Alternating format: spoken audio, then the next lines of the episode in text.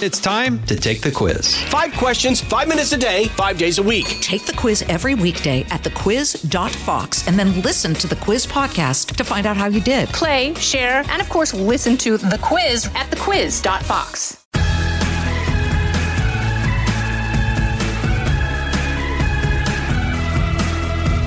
So I, I've missed you guys. You know, I was gone for a week because I was taking my son to college. He's a freshman. And so you know, in a way, I was just joining the Hunger Games of grabbing every power strip and duvet cover at Target for his dorm room before all the other parents could beat me to it. I mean, it's vicious out there, you guys. September, of course, is what the really big college month, right? Where kids head to university if they can afford it, armed with hopes and dreams of reaching great heights. Like, what kind of heights? I don't know. Being the CEO of a world renowned casual clothing company, my guest today has reached that height. But what makes him so special is that he was the very first in his family to go to college, and thanks to supportive parents and a much needed needs based scholarship that arrived just in the nick of time, Jerome Griffith is now the CEO of apparel giant Lands' End. I can't wait to hear your story, Jerome. Welcome to Everyone Talks to Liz. Thanks, Liz. Appreciate it. Of course. I mean, wait, okay. So, the very first in your family to go to college, tell me about your family and your ancestors. Um, we can go back to the 1800s. Please. Uh, and I know that my, my grandfather was actually illegitimate, so our name isn't really uh, Griffith, but my great grandmother married a Griffith and went and had the baby, and that's uh, how the name Griffith came about. Uh, on my on my dad's side. On my mom's side, we don't know. My mom lost touch uh, with her family. She ran away when she was uh, 13, got mm-hmm. caught, brought back, and then ran again away again when she was 15. And if you know what goes on in the world today, and you listen kind of to the way she told the story, it wasn't a good story for her. So um, she she my dad married her and moved her out to rural Pennsylvania, and we grew up on my grandfather's dairy farm. And when my grandfather decided to sell the uh, the dairy farm, my dad built a house up on the hill, and my grandfather built a house right next to him. And then we sold the farm to Amish, and I grew up in the middle of Amish country. Um, and I worked at the the farm down the hill and milking cows. And I've been telling somebody I've had a full time paying job since I was twelve. So I would imagine. Wait, so did you always think I'm just going to be the next farmer in the generation? I didn't not farming. I didn't really like that. After my grandfather sold the farm, my dad became a contractor, and he wanted me to be a contractor with him. I didn't particularly like that either, uh, and I didn't know what I wanted to do. To be honest, I was going to go into the military, like both my brothers did, and um, kind of at the last minute, um, some of my teachers started talking to me about going to college, and I had never thought I was going to go to college. In fact, I took the SATs. I didn't even know what I was taking them for. So uh, we, they, uh, my dad actually took me to a state senator, and I remember my dad saying, "Listen, we don't have much, but the boy's smart. He should get a chance." Oh. And um, they, I ended up getting a senatorial scholarship uh, back then, and that's what got me off on my. That was enough to pay for tuition for my first year, and then I got a, a job uh, at school. Um, I was uh, running a gas. Well, I started out pumping gas, and I, all of a sudden, a year later, I was running the gas station. and uh, wait, how, how does that happen? You you can't just uh, gloss over that one last man standing. Uh, you know, was the one that would still be there, and you know, I, I needed the money, so you know, anybody's shifts, I would cover the shifts. And you mentioned earlier about uh, being outside reporting in the, in the freezing cold. You know, I was pumping gas at Penn State during the gas crisis, and um, it was it was cold, and people were not very pleasant. Uh, about the long lines of gas, but uh, or waiting for gas. But you know, you, you, I just became the manager because I was there. I was interested, and it's like, oh, it's fifty cents more an hour. Absolutely, I'll do it. You know, I want to point out what you just said about people being unhappy and cold, and yet you saw an opportunity. What was it about that experience that showed you? Wait a minute. When nobody else wants to do something, you be the one to step up because that could change the course of an entire life. Yeah, you know, there's there's lots of opportunities out there. It's just do you want to go do the work or not? You know, so I remember on the Merv Griffin show years, years ago. This was in the 60s. Talk show, a, talk show, yeah. And um, somebody said, success is just a matter of wanting to be successful. And it kind of always stuck with me. It was on a show where Merv had on several self made millionaires, and, and they talked about, you know, it's really just wanting it enough. Because, you know, I often tell my kids, um, you know, I made sacrifices in order to for them to have the life that they have. I said, you know, we could have had a different life, and you know, I would have been maybe around a bit more, and I would have been, you know, more accessible or you know, less busy or whatever that might mean. But um, you know, you want I, I wanted them to have a, a better life than me. And it was similar with my dad. You know, my dad made it through eighth grade, and my mom made it through eleventh, and then they both had to go to work well, my mom ran away. So, mm-hmm. uh, and you know, they they had to sacrifice uh, in order to get to where they got. I mean, you know, my dad was considered successful um, in our hometown. It was a very small town, and there weren't a lot of opportunities there. And uh, you know, he made a living. And Dad always said, you know, have a job. You know, you want to have a job. You don't want to not have a job. And I even remember when the first I got a big bonus once uh, in the early 80s, I made $10,000. And my dad said, You know what I'd do that? You know what I'd do with that, don't you? And I said, No, what? And he goes, I'd put that in the mattress. Oh. And dad was not using mattress as a metaphor for a bang for a rainy day. Mm-hmm. Dad meant cut a hole in the mattress and stick the cash in there in case you're going to need it. Um, well, so people was, from the Depression era did that. That's, that's how they behaved. Sure. My father never had a bank account. You know, he dealt in cash. That was it. Wow. Well, so you're in college, Penn State, correct? Yep. You're in college. How did you end up going toward retail? Because it, it's not just Lands' End. That's where you are now. That's the heights that you have reached. But you've been at the Gap. You've been at Tumi. You've been at so many other places that we all know of. Uh, but they're all retail. So talk about uh, what grabbed your attention regarding that.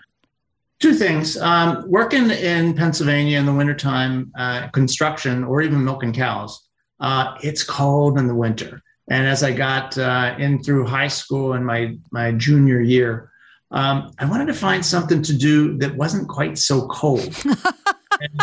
well, that's a, a driver. Success is one driver, and get me away from the freezing cold is another. And um, there was a little department store in my hometown called the JD department store. And they needed somebody to work in the men's department. So, you know, I asked them if I could, and they said, yeah. So I got a job selling men's clothing at, I think I was 15. I might have been 16, but I think it was 15. And um, I would work after schools and on Saturdays uh, there, and I kind of got into it, and it was fun. And th- it took me a while to decide to actually do that because I started college as a chemical engineer major and working a full time job plus going to college and chemical engineering. It was just a bit too much for me, so mm-hmm. I switched to marketing. It was a lot easier and um, and figured I'd go into the world of retail. Plus, you know, you looked at Vogue magazines, and that just looked like such an exciting life. Like, what would that be like to live in New York City and see all these models and all of the, mm. the, the glamour and glitz, and and it seemed really cool. It, it's not that, just by the way. That's that's what you think it is. Of it course. is not, but that's what you think it is. Well, so what was your first major job after college that really got your juices flowing where you thought, this is how I really want to pursue the rest of my life? Um, I was on the executive training program at Lord and Taylor back in the day. This was 1979. Um, if you were going into the world of retail, you wanted to get into a department store training program. The best ones were A&S, Macy's, Bloomingdale's, and Lord and Taylor. Uh, and I miraculously uh, made it there. I had two job offers one to move to Florida and work as a department manager for J.C. Penney, which paid me more money, or one to go to New York City for a whopping $11,000 per year. Mm. And um, work in the executive training program, and you know you, you work your way up to a buyer, so that takes about three to five years. It took me four, And um, then after you're a buyer, then you either go into the world of merchandising or the world of operations. And I ended up going into the world of operations, which was running stores. And my specialty, since my dad was a contractor, became remodeling department stores while keeping them open and running. Ah. the so, scaffolding, all that. Yeah. So I've remodeled the Boston Lord and Taylor. I remodeled the Ridgewood New, Nor Lord and Taylor, and then I remodeled the Westchester Lord and Taylor. And it was, I, I kind of had a niche. I really liked it. It was a lot of fun. It was, you know, trying to run a business at the same and keep customers safe and clean and have a good experience at the same time as you're ripping half the store apart and trying to fix it. Oh, it's like so, putting an airplane up in the sky and you're riveting onto the wings a little bit, a little bit, and it was uh, you know a lot of fun. I enjoyed it a lot, and it's a people business. I mean, uh, and in the world of retail, it's all about the people that you work with, and it's very people intensive uh, to make to make anything. But you know, making clothing, getting pants that fit, things like that. You've got a lot of folks that are involved in this, and you have a lot of uh, people facing the consumer. I mean, maybe not so much today because of the proliferation of the internet, but uh, there's lots of people working on the internet too. so it's it's very people oriented and if you like people and you like working with them and you like problems and puzzles and trying to solve things uh, it was fun so i stuck with it this is everyone talks to liz and we'll be right back we're driven by the search for better, but when it comes to hiring, the best way to search for a candidate isn't to search at all. Don't search, match with Indeed. If you need to hire, you need Indeed. Indeed is your matching and hiring platform with over 350 million global monthly visitors, according to Indeed data, and a matching engine that helps you find quality candidates fast. Ditch the busy work. Use Indeed for scheduling, screening, and messaging so you can connect with candidates candidates faster. Join more than 3.5 million businesses worldwide that use Indeed to hire great talent fast. And listeners of this show will get a $75 sponsored job credit to get your jobs more visibility at Indeed.com slash Claman. Just go to Indeed.com slash Claman right now and support our show by saying you heard about Indeed on this podcast. Indeed.com slash Claman. Terms and conditions apply. Need to hire? You need Indeed. I want to just uh, point out something that you said. You took the lesser paying job that looked like possibly a better opportunity. How much yes. does taking risks where you can't see around the corner, you don't know how deep or shallow the water is, how much does jumping in um, pay off? Because that is the issue. I mean, when I was told, listen, you've got one job offer out of Boston and it's it's to do some quirky business network thing. I mean, I never owned a stock in my life. My dad was a surgeon. My mom was a Shakespearean trained theater actress. I, I didn't know anything about the Dow Jones Industrials or the stock market. My dad said, Glory goes to those who take chances in life. Um, but if you yeah. go for only the money, that's not necessarily taking the right chance. No, God favors the bold. Yes. So um, it was not a popular decision. Um, like my parents, I think, were, were not particularly excited. I remember my dad driving me up with all my furniture in the back of a pickup truck, and we pulled out right next to the Metropolitan Museum of Art on Fifth Avenue. I remember my father sticking his head out. So he swore when he said this, but he pretty much said, "You can keep this place." my father hated cities. And um, you know, I was like, geez, dad, this is like the nicest place in New York City. So it was, you know, interesting in, in taking that. But, you know, I really just got some advice and I had a, a mentor from, um, from home, Mrs. Turner, who grew up on the main line of Philadelphia. And I said to her, so I have these two job offers, one at JCPenney one at Lord and Taylor. Uh, JCPenney's in Florida, Lord and Taylor's in New York. And she said, are you seriously asking me that question? She said, it's retail. There is only New York.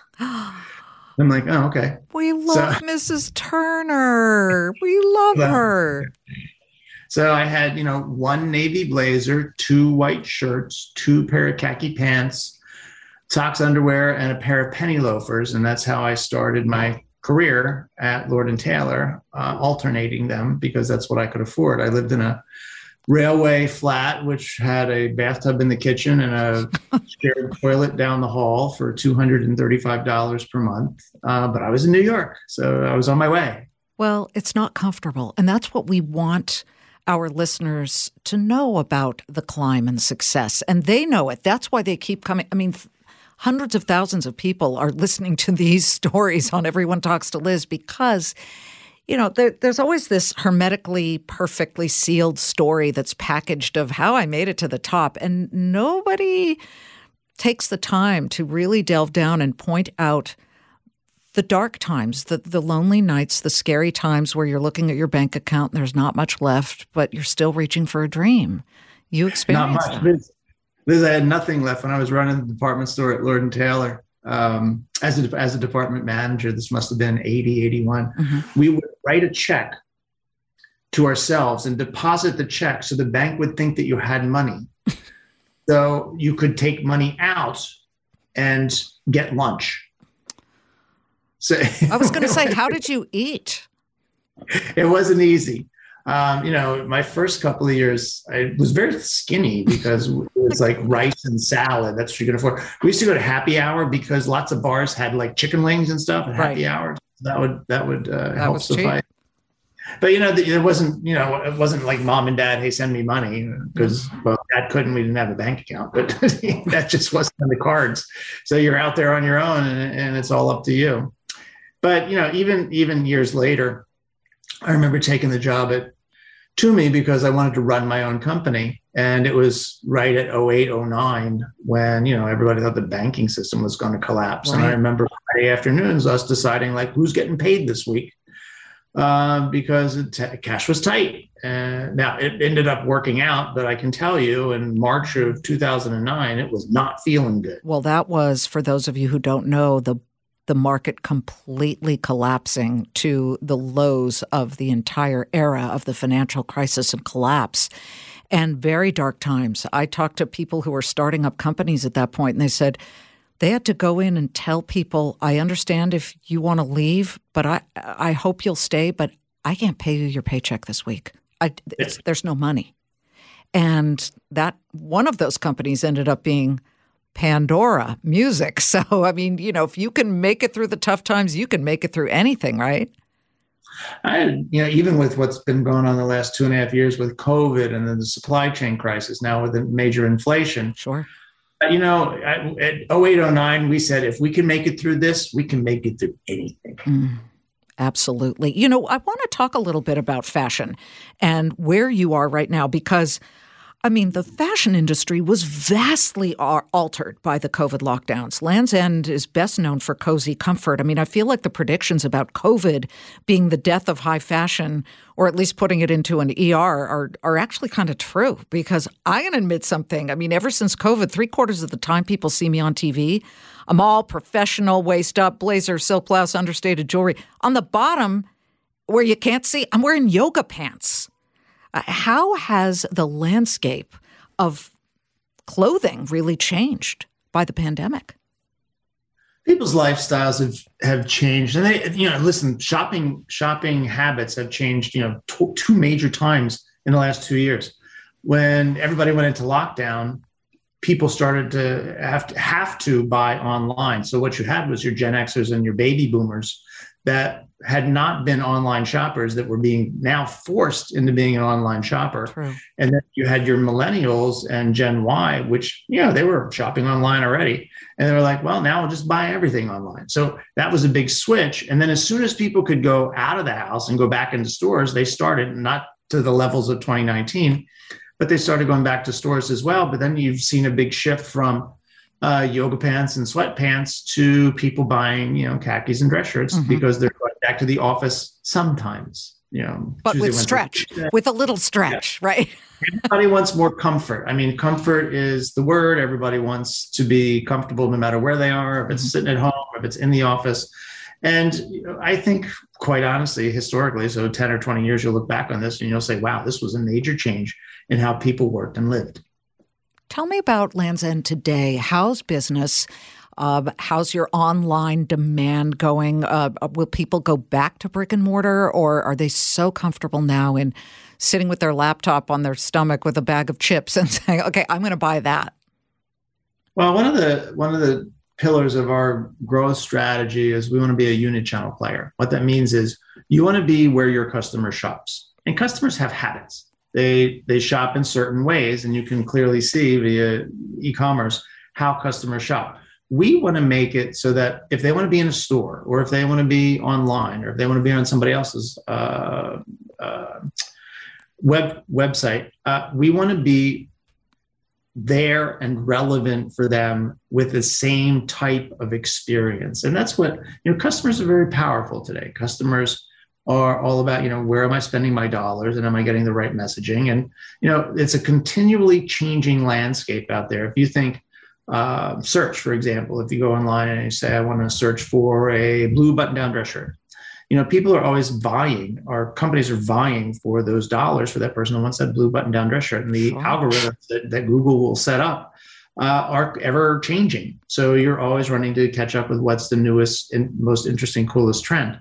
Um, and I, I, think that what you'll find is, and I've, I, my advice to customers is always spend a lot of money on basics. Don't spend too much money on fashion because fashion changes a lot and basics will last forever. So that's your best, that's your best bet in how you're buying clothing.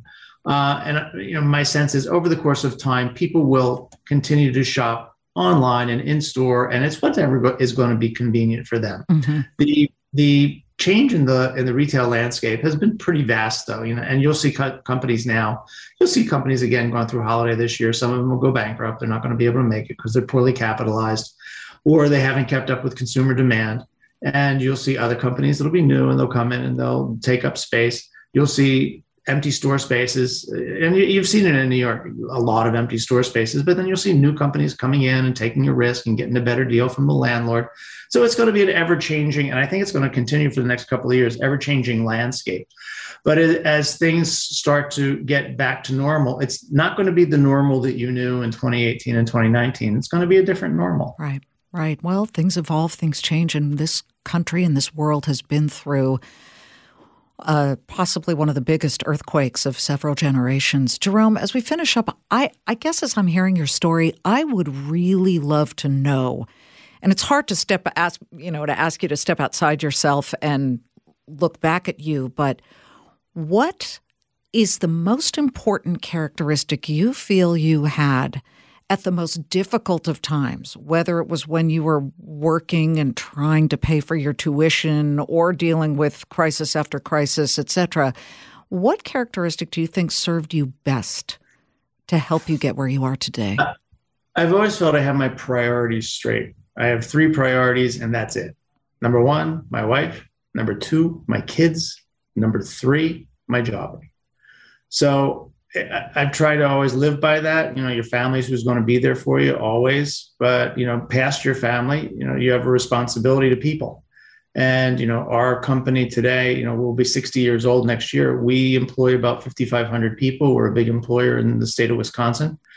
And you know, as the company goes, as the company's revenues and profitability goes, so goes the area in which we operate. Ah. So you've got a big responsibility. And when you say, you know, my job, it's my job. Those are those are people that are my constituents, all of our employees, all of our customers in the area. So it's it's our responsibility to make sure that they have a livelihood. So you know, you, for me, it's just it's keeping things in perspective and keeping your priorities straight. And I've always gone back to that. And I'd be remiss if I didn't finish this by telling people something that they may not know about Lands' End. Land's End started 58 years ago as a supplier of yachting equipment and sailing fabric. I love this story, right, right on the shores of Lake Michigan. And to have morphed into this is is such an inspirational story. And there is a story about why the apostrophe is after yep. the S and not the in between the D and the S. It's supposed to be between the D and the S, right? Yes, Gary Comer is the founder of the company. Uh, started his first catalog, and they sent it off to the printers. And when it came back, the uh, apostrophe was in the wrong spot, but they couldn't afford to change it, so they just left it, and that's what the logo became. okay, Gary you guys know something now about Lands' End, and the apostrophe yes goes at the end, and there's that reason. Jerome, what a terrific story! Thank you for sharing it with us. Thanks for the time with us. Appreciate it. Jerome Griffith of Lands' End. And, and you guys, okay, so Fox Business, we're coming up on our 15th anniversary. And when we started 15 years ago, we were kind of a mess. We were that airplane that was still being built while we were in the air, uh, and the financial crisis hit minutes after we launched in October of 2007. So, listen, we've got a great story to tell every day, Monday through Friday, 3 p.m. Eastern. It's the Claman Countdown. Thanks so much for listening. As always, you know I love you guys. We'll see you next time. From the Fox News Podcasts Network, subscribe and listen to the Trey Gowdy Podcast. Former federal prosecutor and four term U.S. Congressman from South Carolina brings you a one of a kind podcast. Subscribe and listen now by going to foxnewspodcasts.com.